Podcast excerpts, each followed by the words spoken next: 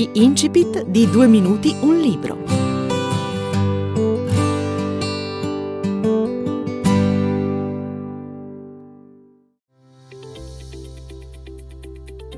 Sono Lucio Gatto e quest'oggi vorrei presentare uno dei miei ultimi lavori, dal titolo Il mistero della cattedrale. Non potendo svelare il contenuto per ovvie ragioni, vi racconterò invece la genesi di questo mio libro e per farlo dovrò partire necessariamente dall'inizio della nostra era, quando Gesù iniziò a diffondere in Palestina il messaggio di salvezza rivolto all'umanità.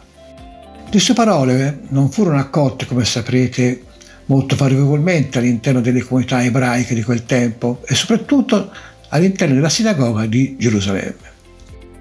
Quando Gesù venne condannato alla crocefissione, si costituì all'interno delle comunità ebraiche un movimento atto a preservare i dogmi, i principi del Vecchio Testamento da tutte le possibili influenze future di nuove tendenze religiose e di nuove religioni, ovviamente.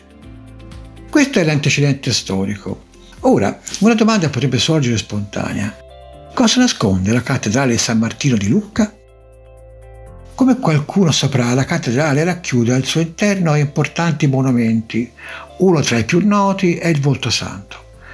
Si tratta di un crocifisso ligneo molto diverso dagli altri, perché Gesù non viene raffigurato morente, ma si rivolge imperante all'umanità. Sull'origine di questa opera lignea c'è legata una leggenda, la quale narra come giunse dalla Palestina alla città di Luni e dalla città di Luni alla città di Lucca. La realizzazione del crocifisso viene attribuita a Nicodemo, il quale più volte le apparve il sogno, il volto di Gesù e così volle scolpirlo come se lo ricordava. Ora passiamo alla struttura del libro, il quale si articola in tre parti. La prima è ambientata negli Stati Uniti, tra New York, Baltimora e Stanford, nei giorni nostri. La seconda a Betlemme, nel 33 d.C., ad Alessandria d'Egitto 638 d.C. e Gerusalemme 742 d.C. La terza prevalentemente a Lucca e qui, nella città delle mura, accadranno una serie di efferati omicidi, tutti collegati tra loro. Tutto ha inizio a New York nel 2018. Carl Python, docente alla Stanford, antropologo di fama internazionale, ingaggia l'investigatrice privata Claire Freelander della Fox Investigation per far luce sulla scomparsa di un anziano professore di storia paleografica e della sua giovane ricercatrice. Quello che a tutta potrebbe essere scambiata per una fuga romantica, dopo il macabro ritrovamento del cadavere del professore, si rivela invece l'inizio di un caso dagli inquietanti risvolti. L'investigatrice privata e un aiutante poliziotto, Clay Ferguson, volano in Italia seguendo le tracce lasciate dalla giovane ricercatrice, allieva del professore e depositaria dei suoi segreti. Le indagini, condotte in collaborazione con gli inquirenti italiani, portano alla scoperta di una setta segreta, dalle origini millenarie, pronta a uccidere chiunque si avvicina al segreto che custodisce tra Lucca e Gerusalemme.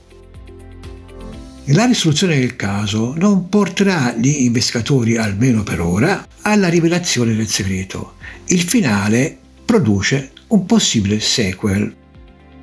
Buona lettura.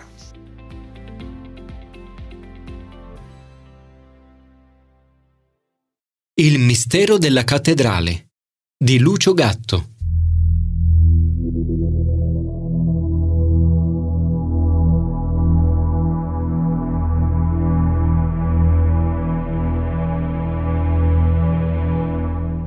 Una produzione Due minuti un libro.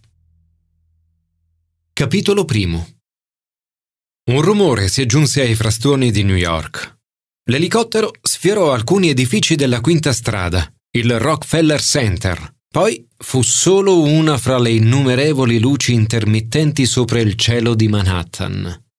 Giù, nel traffico caotico, procedeva sobbalzando e sferragliando uno scalcagnato taxi giallo. Il conducente voltò all'improvviso in direzione del Queens. Penetrò come una supposta il Midtown Tunnel e arrestò la sua incerta corsa tossendo come un tisico al numero civico 3528 di Wayne Statner.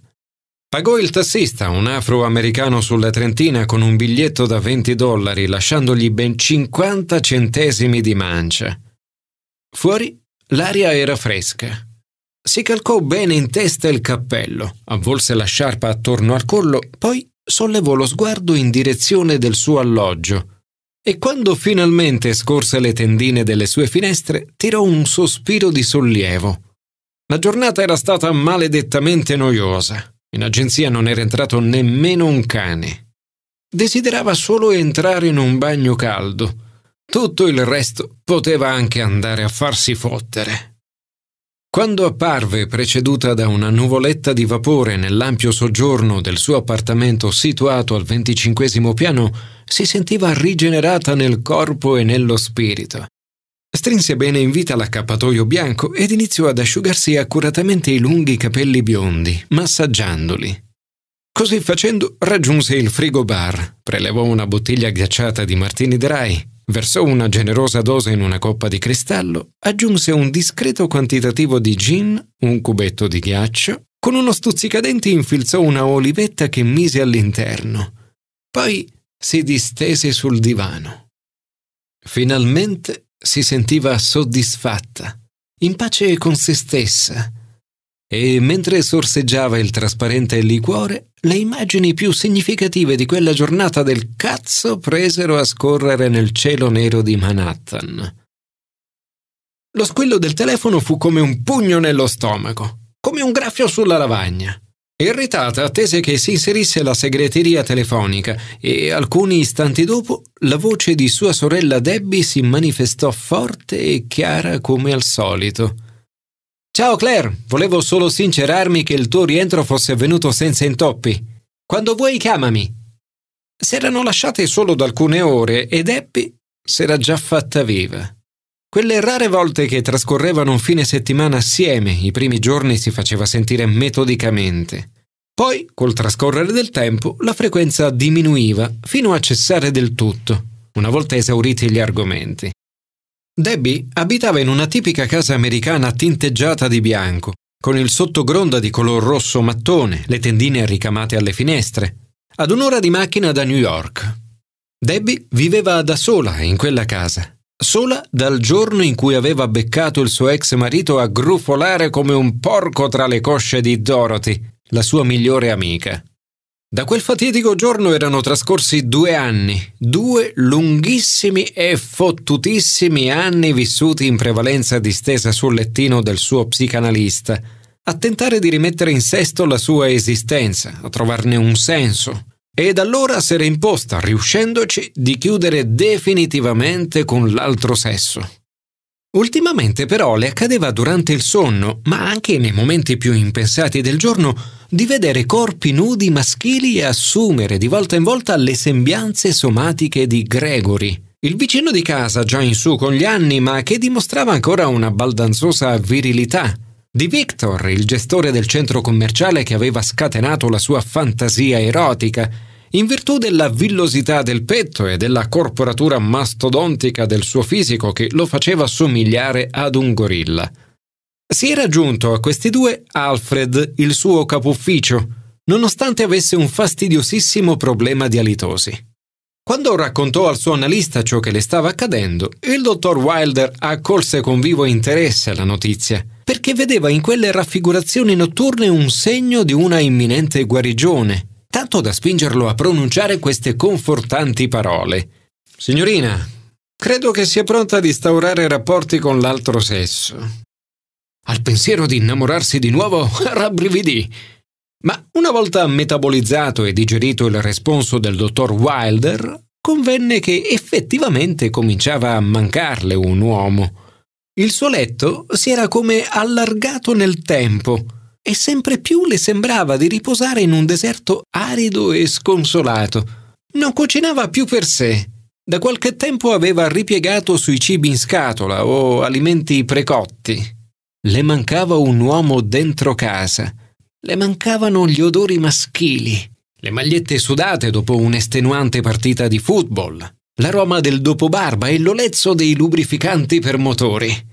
Ma soprattutto le mancava l'amore carnale.